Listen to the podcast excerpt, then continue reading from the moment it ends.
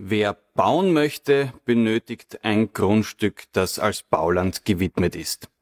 Außer es handelt sich um eine Abfallbehandlungsanlage, die gebaut werden soll. Das geht nämlich unter Umständen auch im Grünland.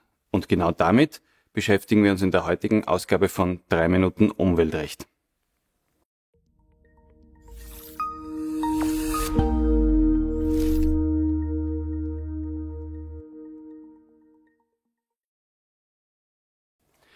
Grüß Gott, mein Name ist Peter Sander von der Rechtsanwaltskanzlei Niederhuber und Partner mit Sitz in Wien, Salzburg und Graz.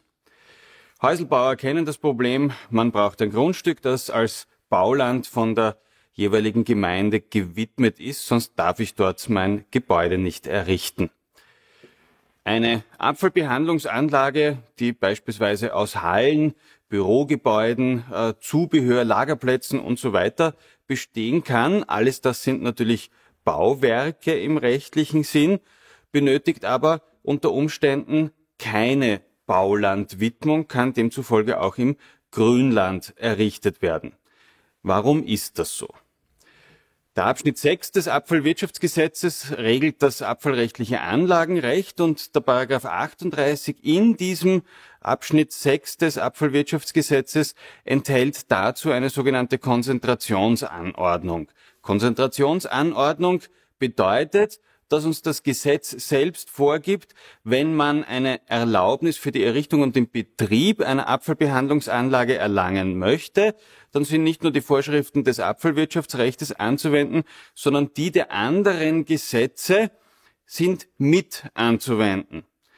Das bedeutet im konkreten Genehmigungsverfahren werden naturschutzrechtliche wasserrechtliche, forstrechtliche, eisenbahnrechtliche und so weiter Genehmigungsvorschriften ebenfalls mit angewandt.